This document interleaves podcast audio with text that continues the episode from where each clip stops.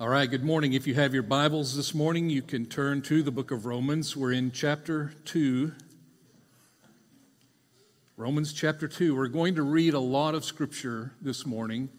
Uh, many of those will, the text will actually be on the screen behind me, so you don't have to flip through all of these verses in your Bible if you don't want to. Some of them are lists of scripture, and I'll at least have the references up on the screen for those of you who like to take notes, because there is a lot we're going to look at today. Romans chapter 2, we're going to begin with verse 6 and we'll read through verse 11. Romans chapter 2, verse 6.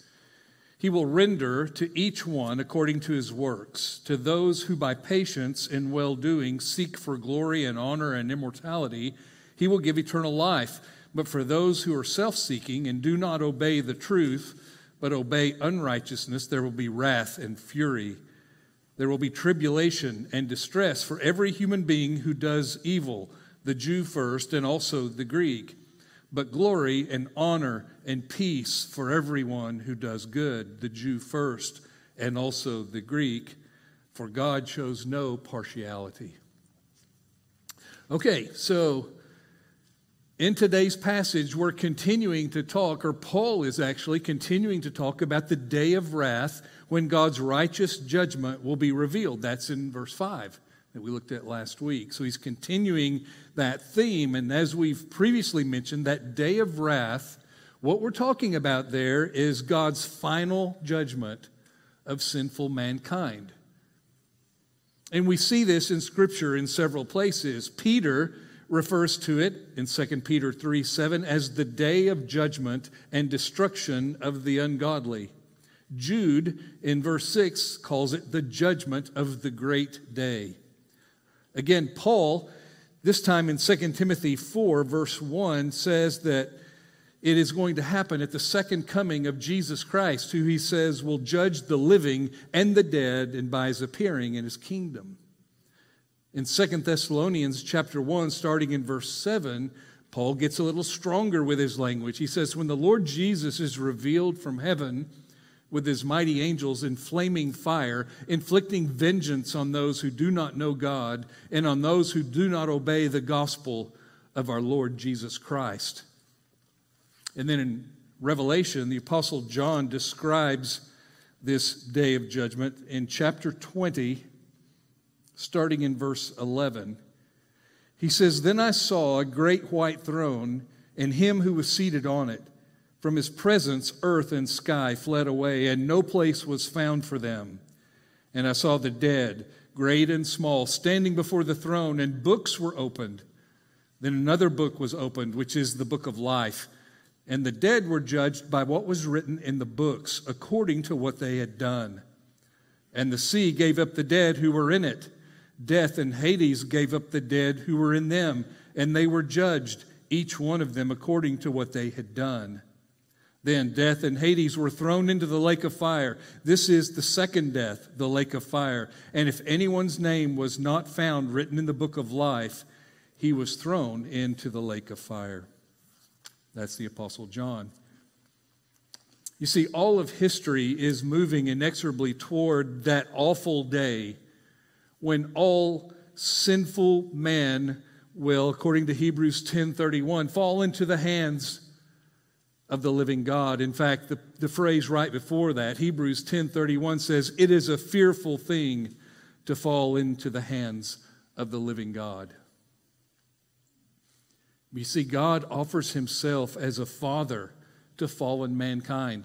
He pleads with them to come to him through salvation. In 2 Peter chapter 3 verse 9 we read that he does this not wishing that any should perish, but that all should reach repentance. But the truth is that one day the opportunity for repentance will end. And at that time, God will execute his perfect judgment. Because of that, it's important for us to understand the truths from Romans chapter 2 that refer to this great judgment. So let's do that this morning. One of the principles that we've already covered, but we should probably be reminded of, is that God's judgment is according to truth. In verse 2 of chapter 2, it says, We know that the judgment of God rightly falls on those who practice such things. It's right. On the basis of this principle alone, we find ourselves to be guilty. For God, who is the God of truth, declares that we ourselves do those things that we condemn others for doing, if you remember earlier in chapter 2. But another principle I think we need to understand, and that is what is in today's passage, is that God's judgment is according to our deeds. That's in verse 6. It says, He will render to each one according to his works. You see, we can't plead extenuating circumstances before God. He is going to look at what we've done.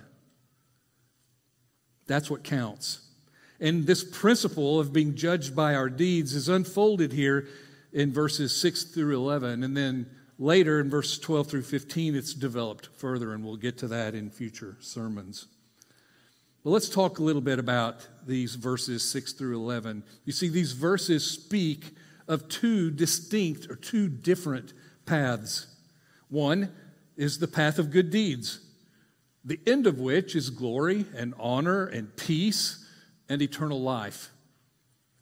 The other is the path of evil, the end of which is trouble or tribulation, distress, wrath, anger. These verses teach us this is an important principle that a person is on either one path or the other. I know last week we talked a bit about the proportionality of punishment. You remember we looked at verse 5. It says, Because of your hard and impenitent heart, you are storing up wrath for yourself. So each of us stores up different amounts of wrath. And we discuss that God's judgment will be proportionate to sin. You sin much, you'll be punished much. And, you know, we look around and we see that some people are better than others and some are worse. And so, sort of in our fallen minds, without clear understanding of what God is doing, we reason that in the life to come, some should be treated well and some should be treated badly, and the difference is sort of relative. We even think, reasoning along these lines, we sort of conclude that our future existence in heaven or in hell or wherever you think you may be should be somewhat like our present existence. It will have a mixture of some good and some bad, sort of like the life you live now. But here in the text, that error is clearly refuted. According to these verses, the two paths are mutually exclusive. You are on one or you're on the other. And we'll talk more about that as we go through. So let's talk about this first path. That is the path of the person who does good. In our text here, Paul speaks of such people in two places. We start in verse 7 and then in verses 9 and 10. If we put those verses together, this is what we get. To those who by patience and well doing seek for glory and honor and immortality, he, this is God, will give eternal life. There will be glory and honor and peace for everyone who does good, the Jew first and also the Greek. Okay, so there are two things that this person is described as doing. One, he is described as someone who does good. The verse says, well doing, doing well, or doing good. And the second I think we can draw from this is that he persists in doing good. The verse uses the word patience, and he patiently does good. He continues on in it. And then there are three things that I think are his motivation for doing this we have glory and honor and immortality as his motivation. I mean, elsewhere in Paul's writings, we see those three things glory and honor and immortality as describing the Christian's ultimate expectations. This is what the end of things will be for us. Glory doesn't mean what you might think it means, it means being transformed into the image of God's Son step by step. And that glory will be reflected in us on that day perfectly. We think it means getting glory, getting praise. But what it means is the transformation of the believer into the image of God's Son. And by that, God's glory is reflected in us. And we see that in Scripture. In Romans chapter 5, verse 2, it says, Through him we have also obtained access by faith into this grace in which we stand, and we rejoice in hope of the glory of God. Later in chapter 8, verse 18, For I consider that the sufferings of this present time are not worth comparing with the glory that is to be revealed to us in verse 30 of chapter 8. And those whom he predestined, he also called, and those whom he called, he also justified. And to those whom he justified, he also glorified. In chapter 9, verse 23, in order to make known the riches of his glory for vessels of mercy, which he has prepared beforehand for glory. We are those vessels. 1 Corinthians chapter 2 verse 7 but we impart a secret and hidden wisdom of God which God decreed before the ages for our glory 1 Corinthians 15 verse 43 it is sown in dishonor. It is raised in glory. It is sown in weakness. It is raised in power. And then in 2 Corinthians chapter 3 starting in verse 12 since we have such a hope we are very bold. Not like Moses, who would put a veil over his face so that the Israelites might not gaze at the outcome of what was being brought to an end. But their minds were hardened, for to this day, when they read the Old Covenant, that same veil remains unlifted, because only through Christ is it taken away. Yes, to this day, whenever Moses is read, a veil lies over their hearts. But when one turns to the Lord, the veil is removed. Now, the Lord is the Spirit, and where the Spirit of the Lord is, there is freedom. And we all, with unveiled face, beholding the glory of the Lord, are being transformed into the same image from one degree of glory to another. For this comes from the Lord, who is the Spirit. And then finally, in 2 Corinthians 4, it says, For this light, momentary affliction is preparing for us an eternal weight of glory beyond all comparison. So, our motivation for doing these works is this glory, this transformation into the image of God's Son. Honor, the next one, refers to God's approval of believers, and you can set that against the dishonor or disapproval of the world around us. In Hebrews chapter 2, verse 7, it says, You made him a little lower uh, than the angels. You have crowned him with glory and honor, talking about man. 1 Peter 1 7, so that the tested genuineness of your faith, more precious than gold that perishes though it is tested by fire, may be found to result in praise and glory and honor at the revelation of Jesus Christ. This honor is part of our ultimate expectation from being a Christian. And the third motivation that he mentioned is immortality. And this refers to this resurrection of hope that we have as God's people. The Greek word is aphtharsia, and it can be translated not just as immortality, but as incorruptibility or genuineness. And so, in the passages I'm about to read, which refer to this resurrection hope, it's often translated as imperishable 1 Corinthians 15 42. So it is with the resurrection of the dead. What is sown is perishable, what is raised is imperishable, immortal. 1 Corinthians 15 50. I tell you this, brothers flesh and blood cannot inherit the kingdom of God, nor does the perishable inherit the imperishable. And then finally, in verses 52 through 54 of the same chapter, in a moment, in the twinkling of an eye, at the last trumpet, for the trumpet will sound and the dead will be raised imperishable, and we shall all be changed. For this perishable body must put on the imperishable, and this mortal body must put on immortality. When the perishable puts on the imperishable, and the mortal puts on immortality, then shall come to pass the saying that is written Death is swallowed up in victory.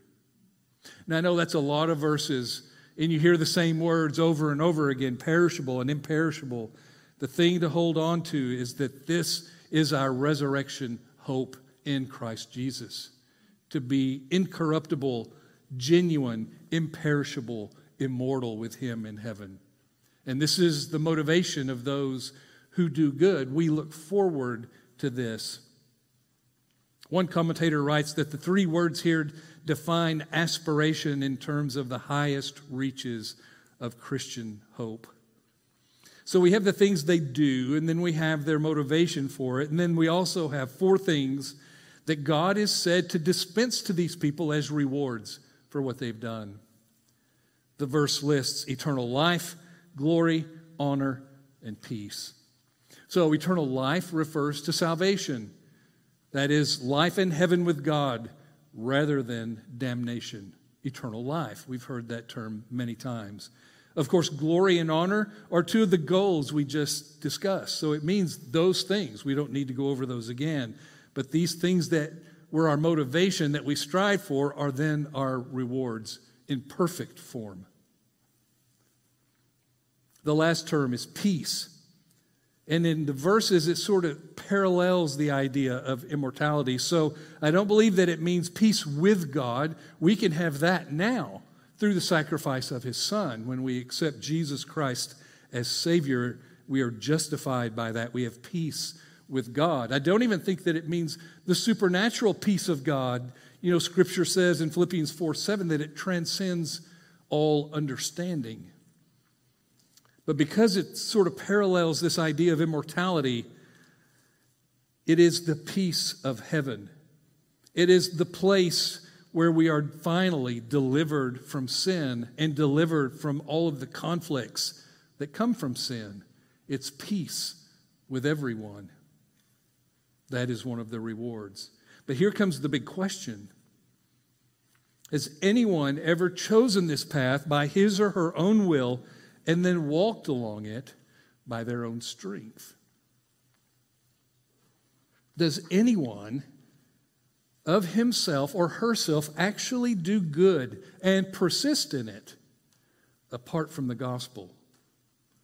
So, we've talked about these aspirations as being Christian aspirations, so it's a path walked by Christians. But the question I'm asking is whether any of us actually choose this path and then persist in it of ourselves. And by that I mean unaided by the Holy Spirit who turns us from sin to faith in Christ. Well, I hope by this time, as we've gone thus far through Romans, you know that the answer to that is no. No one chooses to do good as God defines it. No one seeks glory and honor or immortality by the path of rigorous morality. In fact, we're going to see when we get to Paul's summation of the human condition later in Romans chapter 3, he says, None is righteous, no, not one. No one understands, no one seeks for God. All have turned aside. Together they've become worthless. No one does good, not even one. I mean, this first path, this path of doing good would be a wonderful option if anyone could actually walk along it. But none can, and none do. Therefore, when God judges men and women by this accurate examination of their deeds, all will be condemned. It says in verse 11, For God shows no partiality. So let's go to the next path. Since this seems to be the path that everyone chooses, that is the way of sinners. This is the path that everyone naturally takes apart from the intervention of God. It is the way of destruction. And Paul speaks of it again in verses 8 and 9. And so when we put those verses together, we have, but those who are self seeking and do not obey the truth, but obey unrighteousness, there will be wrath and fury. There will be tribulation and distress for every human being who does evil the Jew first and also the Greek. So in these verses, there are also things that these people are said to do. First, it says they are self seeking. Self seeking. And this is the opposite of what we learn in the Bible is the greatest commandments. The first one, you know, is to love the Lord your God with all your heart and with all your soul and with all your mind. And then we know the second one is to love your neighbor as yourself. Those are from Matthew chapter 22. We also know that this sin of self seeking is actually the sin of Satan himself, who said in Isaiah 14 14, I will make myself like the Most High. Self seeking. The second thing they do is they do not obey the truth. So, in the context of these early chapters of Romans that we've been going through, this refers to the rejection of this truth of God that's revealed in nature. We've talked about this a lot. And of course, it would re- uh, refer to uh, the rejection of other truths revealed since then. The third thing it says that they do is this person does evil in verse 9. Now, in Romans chapter 1, near the end of that passage, we read a pretty exhaustive list of the evil that mankind does. It was quite discouraging to read through that list, but it was also very hard to deny because it seemed very accurate when you look at our culture. But that's not the only place that Paul speaks of that. Over in Romans chapter 3, starting in verse 13, it says, Their throat is an open grave. They use their tongues to deceive. The venom of asps is under their lips. Their mouth is full of curses and bitterness. Their feet are swift to shed blood. In their paths are ruin and misery, and the way of peace they have not known. There is no fear of God before their eyes. These, pers- these people do evil. Next, it says that they obey unrighteousness in verse 8. Now, this could simply mean that they do evil, but it would be redundant to say that in light of the fact that verse 9 says they do evil. So, here it probably refers to this continuing downward path of sin that we've discussed, that Paul has written previously in chapter 1, verses 18 through 32. So, what are the results of these choices, these things that these people do? Well, again, there are four terms wrath and fury, and tribulation or trouble and distress. Now, the first two and the last two closely parallel each other, and there's also a relationship between the first pair and the second pair. So, wrath and fury both concern God's fierce and absolute opposition to sin, to all evil. And then tribulation and distress refer to the effect of God's judgment upon evildoers. The first two refer to God, the second two refer to us, what we will experience. And these words are frequently used of the sufferings of the wicked in the life to come. Isaiah chapter 8, verse 22 says, And they will look to the earth, but behold, distress and darkness, the gloom of anguish, and they will be thrust into thick darkness. Zephaniah, a book we don't often look at, chapter 1, starting in verse 15. A day of wrath is that day, a day of distress and anguish, a day of ruin and devastation, a day of darkness and gloom, a day of clouds and thick darkness. And then in verse 17 it says, And I will bring distress on mankind so that they shall walk like the blind, because they have sinned against the Lord. Their blood shall be poured out like dust, and their flesh like dung. This is what awaits the ungodly. Paul even talked about those who just think they're better than others. Remember? Those who looked at the things in the end of chapter 1 and thought they were better and was judging them. This applies to them as well. So we have these two paths. And many people, maybe even you, at first blush when you're reading through this, find this to be a very difficult passage because it seems to be saying, does it not, that salvation is by good works. Do any of you get that vibe from reading these passages? If you do good and you persist in it, you'll be saved. And if you do evil, then you'll be lost. But this is not what Romans 2, verses 6 through 11 is teaching. No one is saved other than by the work of Jesus Christ and by faith in him. I want to be clear on that. Nevertheless, it's significant that the apostle here, Paul, does speak of two paths, and he wants you to know that you can't call yourself a Christian, you cannot reach that goal of eternal life without actually being on the path of righteousness. So, should we be surprised that he would say something like that? No, I don't think we should be surprised at all. In fact, it's taught many places in Scripture. Let's look at some of those. What about Psalm chapter 1? Starting in verse 1 Blessed is the man who walks not in the counsel of the wicked, nor stands in the way of sinners, nor sits in the seat of scoffers. Verse 2 But his delight is in the law of the Lord, and on his law he meditates day and night. Verse 4 The wicked are not so, but are like chaff that the wind drives away.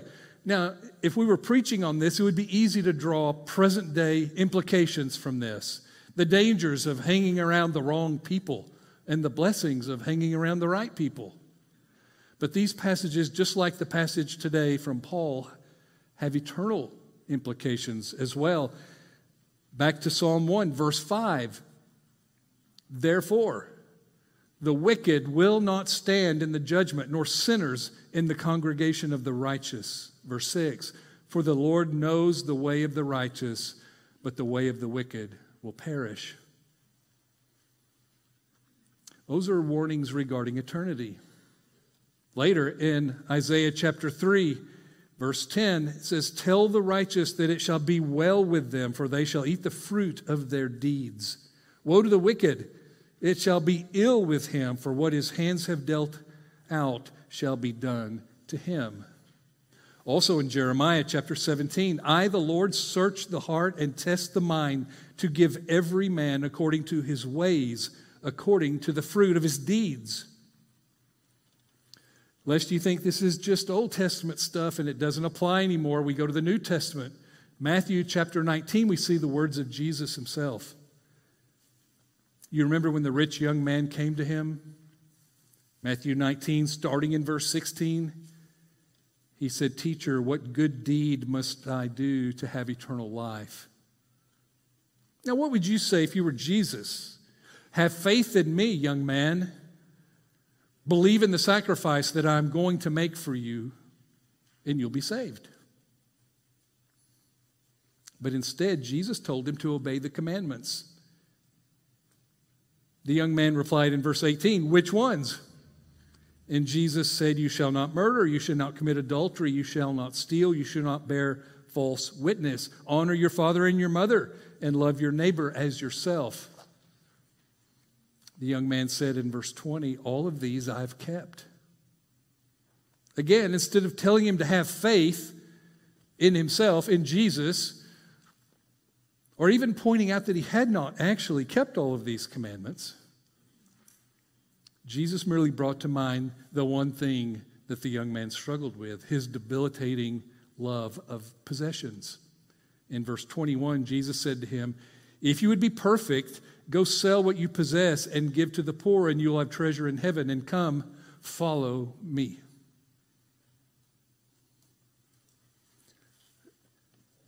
Unless you think that teaching was like an outlier and Jesus didn't teach that in other places, we have the introduction to the parable of the Good Samaritan.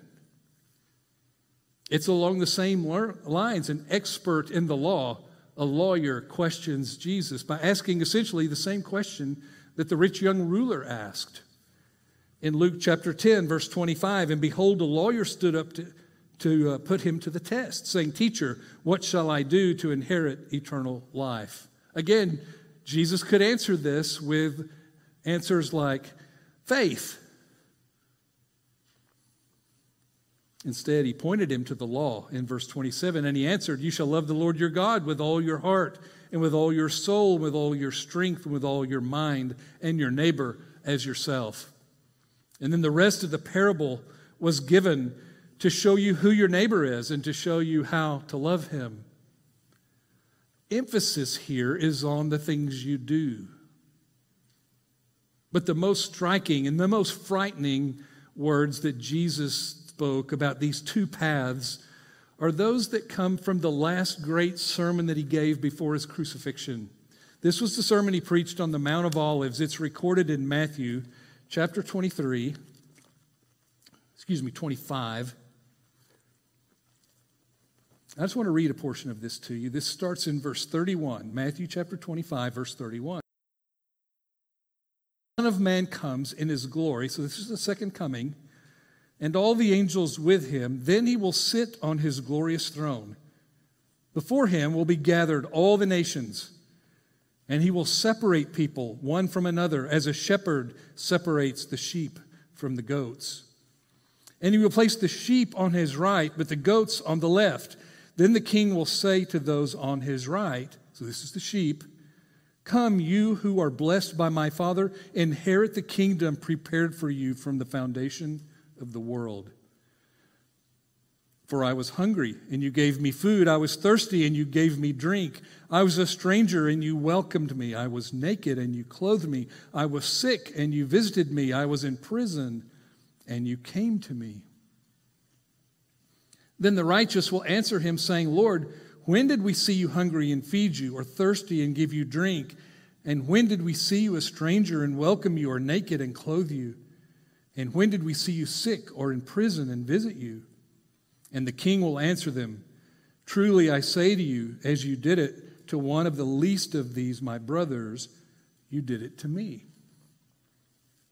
Then he will say to those on the left, the goats, Depart from me, you cursed into the eternal fire prepared for the devil and his angels. For I was hungry, and you gave me no food. I was thirsty, and you gave me no drink. I was a stranger, and you did not welcome me. Naked, and you did not clothe me. Sick and in prison, and you did not visit me. Then they also will answer, saying, Lord, when did we see you hungry or thirsty, or a stranger, or naked, or sick, or in prison, and did not minister to you? Then he will answer them, saying, Truly I say to you, as you did not do it to one of the least of these, you did not do it to me. And these will go away into eternal punishment, but the righteous into eternal life. Now, I want to be clear. I don't want any of you to think that I'm substituting good works for faith as a means of salvation. I am not. I don't even want you to think that we're adding good works to faith, because if we even did that, not to mention substituting it entirely, if we even added it to faith as a grounds for salvation, then this becomes a false gospel. And it deserves the anathema that Paul pronounces on this kind of teaching. In Galatians chapter 1 verse 8, it says, But even if we or an angel from heaven should preach to you a gospel contrary to the one we preach to you, let him be accursed. As we have said before, so now I say again if anyone is preaching to you a gospel contrary to the one you received, let him be accursed. That was important enough for Paul to repeat it in back to back sentences. So we are not advocating for works as the basis of your salvation. But here's what we are teaching the subjective criterion for salvation is faith alone with nothing added. But the objective reality is manifested in the works that will come after that salvation, where the Holy Spirit leads us and empowers us to perform them. For that reason, God is perfectly just in using works as the basis for his judgment. You see, salvation is achieved by Christ for all who are to be saved. And it becomes theirs by simple faith in him and his work on the cross. That's absolutely true, and that's the gospel we preach. But we must not mock God either. It's an equal error, as Paul is describing, to think that one can be saved by faith and then continue down the same path he was on before, doing no good works at all. A person doing that is not saved, despite whatever profession he may make.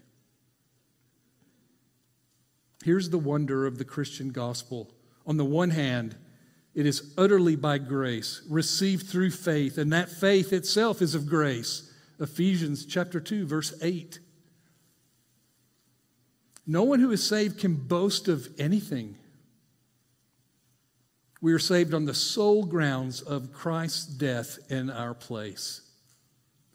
But at the same time, and on the other hand, those who are saved by grace through faith are placed on this path of righteousness. And they do indeed perform good works. Good works that the world, the unbelieving world around them, can't even begin to dream of. You see, a person's actions form an infallible index to his character. It's what we do, more so than what we say. I mean, Jesus taught this. He's taught it twice in the same sermon. This is the Sermon on the Mount, Matthew chapter 7, verse 16. You will recognize them by their fruits. This means the things they do. Are grapes gathered from thorn bushes or figs from thistles? And then in verse 20, he repeats this thesis statement You will recognize them by their fruits. That is why Jesus also said back in chapter 5, verse 20, For I tell you that unless your righteousness exceeds that of the Pharisees and the scribes, you will never enter the kingdom of heaven. The righteousness he's talking about there is good deeds. And he's teaching that the people of God will, if they are truly people of God, do good works, surpassing even the righteous but lost people of Christ's day. So that's a lot. So, how do we get on the right path? What do you do if you're on the wrong path? How do you get out of the company of the wicked from Psalms chapter 1? How do you get out of the company of those who are rejecting the truth of God and pursuing evil and storing up wrath for themselves? And into the company of those who are doing good deeds and who seek glory and honor and immortality? Well, let me ask it in a more clear way if I can. What do you do if you're on a wrong path in order to get off the wrong path and onto a right path? Well, let me give you some hints. First, we have to recognize that we're on the wrong path. Nobody is ever going to get off the wrong path and onto the right one if they entertain some hope that this present road will eventually lead me to where I want to go, to whatever that may be. In this case, happiness or fulfillment or salvation in this life to come. If we never understand that the path we're on will not get us there, we're never going to take even the first small step toward being saved. You must begin by recognizing that you are on the wrong path and that the end of that path is destruction. Second thing, admit that the path itself will not change. Strangely, some travelers, they admit they're on the wrong road, but they think perhaps eventually this will take them back to where they want to go. Maybe there'll be a fork in the road or it'll circle back. And the road itself will change to get them to their proper destination. And that doesn't happen, as you know, in the physical world as you're driving or in the spiritual world. The path of self seeking always takes you further away from God and fulfillment and happiness it is the downward path we talked about in Romans 1, and it'll lead to the judgment and the wrath of God that we see here in chapter 2. So, the third hint for you is that you need to turn around and face the opposite direction. This is the way of speaking of things the Bible refers to as repentance or conversion. Repentance just means to have a change of mind, to think differently that leads to acting differently. And convert, conversion literally means to turn around. And so you need to reject the way you're going and choose a different path entirely. The fourth hint for you this morning, if you're on the wrong path, is to commit yourself to the Lord Jesus Christ and trust in his death on the cross on your behalf. This is the fullest meaning of faith. And what I mean by that, it's not merely giving intellectual assent to truths that you know about Jesus or about God, but it involves a commitment to Him as your personal Lord and Savior. You must be able to say, you remember Thomas, doubting Thomas? after he saw Jesus after the resurrection, do you remember his words? He said, My Lord and my God, John chapter 20, verse 28. That has to be your attitude. There's something else I want to point out. If you've never done that, if you've never given your life to Jesus Christ and trusted Him as your Savior, you're on the wrong path now. So many times people see their life as I'm on a path and there's a Y in front of me down the road somewhere, and at that point I have to make a decision. I have plenty of time. I'm young. I have lots of time to get to that Y, and then I decide Jesus or not Jesus. Friend, that's not the way it is. Scripture teaches if you haven't trusted Jesus, you're already on the wrong path. But in that instant that you turn and believe in Jesus, confess your sin, you'll find that you're already now on the right path. You don't have to seek out that right path because the first step in getting to it is believing on Jesus. That's what the right path is it's being where He is. And He starts with you at that very point. Therefore, as you step forward on that path, you begin to see those things that motivate the righteous that are on that path the glory and the honor and the immortality. And you'll see the peace and glory and honor and eternal life that are promised. But don't think for a minute that you have the luxury of just cruising down this road of life until you get to that Y. No, you're already on the wrong path. Let me summarize. The works of a person's life are one of the unchanging bases upon which God will judge men. I mean, every one of us is going to face the divine judge who has a comprehensive record of all of our deeds. Nothing is hidden from him and man's eternal destiny will be determined by that. But I want to restate one important truth again. The scripture, both Old Testament and New Testament, teaches that judgment is based on our deeds. But nowhere in scripture does it teach that salvation is based on our works. And that's the distinction we have to make this morning. God will save, whom he will save, and his sovereign grace completely excludes works righteousness.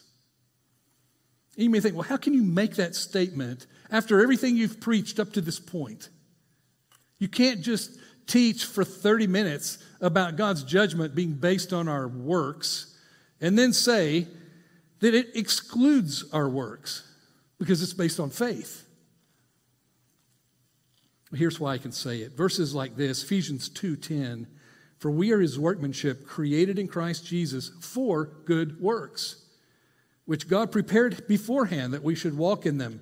And then in Philippians, Paul admonished the believers there, therefore, my beloved, as you have always obeyed, so now, not only as in my presence, but much more in my absence, work out your own salvation with fear and trembling. So, the principle we need to understand is the life that is saved by faith is to give evidence of that salvation by doing God's work. Outward godly works are the evidence of our inner faith. You see, salvation is not by works, but it will assuredly produce works. The presence of these genuinely good deeds in a person's life over time reveal that he has, in fact, been saved. And so when God sees those works, it's a perfectly reliable indicator of saving faith. In the same way, the absence of those good deeds reveal the absence of salvation. And so, in both cases, our deeds become a trustworthy basis for God's judgment. You see, in Romans chapter 2 here, God is not talking about the basis for salvation but rather the basis for judgment. He doesn't begin discussing salvation until we get to chapter 3. So, in today's passage, he's talking about deeds as one of the elements or principles that he uses in his judgment. He is discussing the evidence of salvation, not the basis for it, not the means of it. He is saying that if you are truly saved, there will be evidence of it in your life. And if you're not saved, there will be no such evidence. I mean, all of us fall short of God's perfect righteousness, and sometimes we fall into disobedience, but a life that is completely barren of righteous deeds can make no claim to being redeemed. I'm going to ask our praise team to come to the stage as I close with this. Christian, this morning, your justification is by faith alone, and your rewards in heaven will be based on your deeds according to your works. And if you're not a Christian this morning, those same works and deeds will be the basis for your judgment, and you will be found lacking. Your own righteousness will not do it.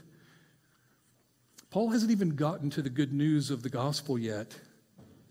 He is seeking to bring this whole guilty world into the courtroom of God so that we'll stop giving excuses. So we'll shut our mouth and go to the gospel. While we wait for the good news here in Romans, we must tremble before the law of just and holy God. This morning, just like last week, we are presented with a choice. There are two paths. The question for you this morning is which will you choose? And again, we're not talking about a fork in the road. You're already on one. The question is is the path you're on the one on which you want your eternity to be determined. We're here to help you with that decision. The decision has to be yours. But there are people in this room who would love to answer any questions you have or clear up any confusion you may have. I'll be at the front in just a moment after this is finished. We have elders and deacons and teachers scattered throughout the auditorium. Let us help you. The choice is yours. Choose your path. Choose wisely. Let's pray.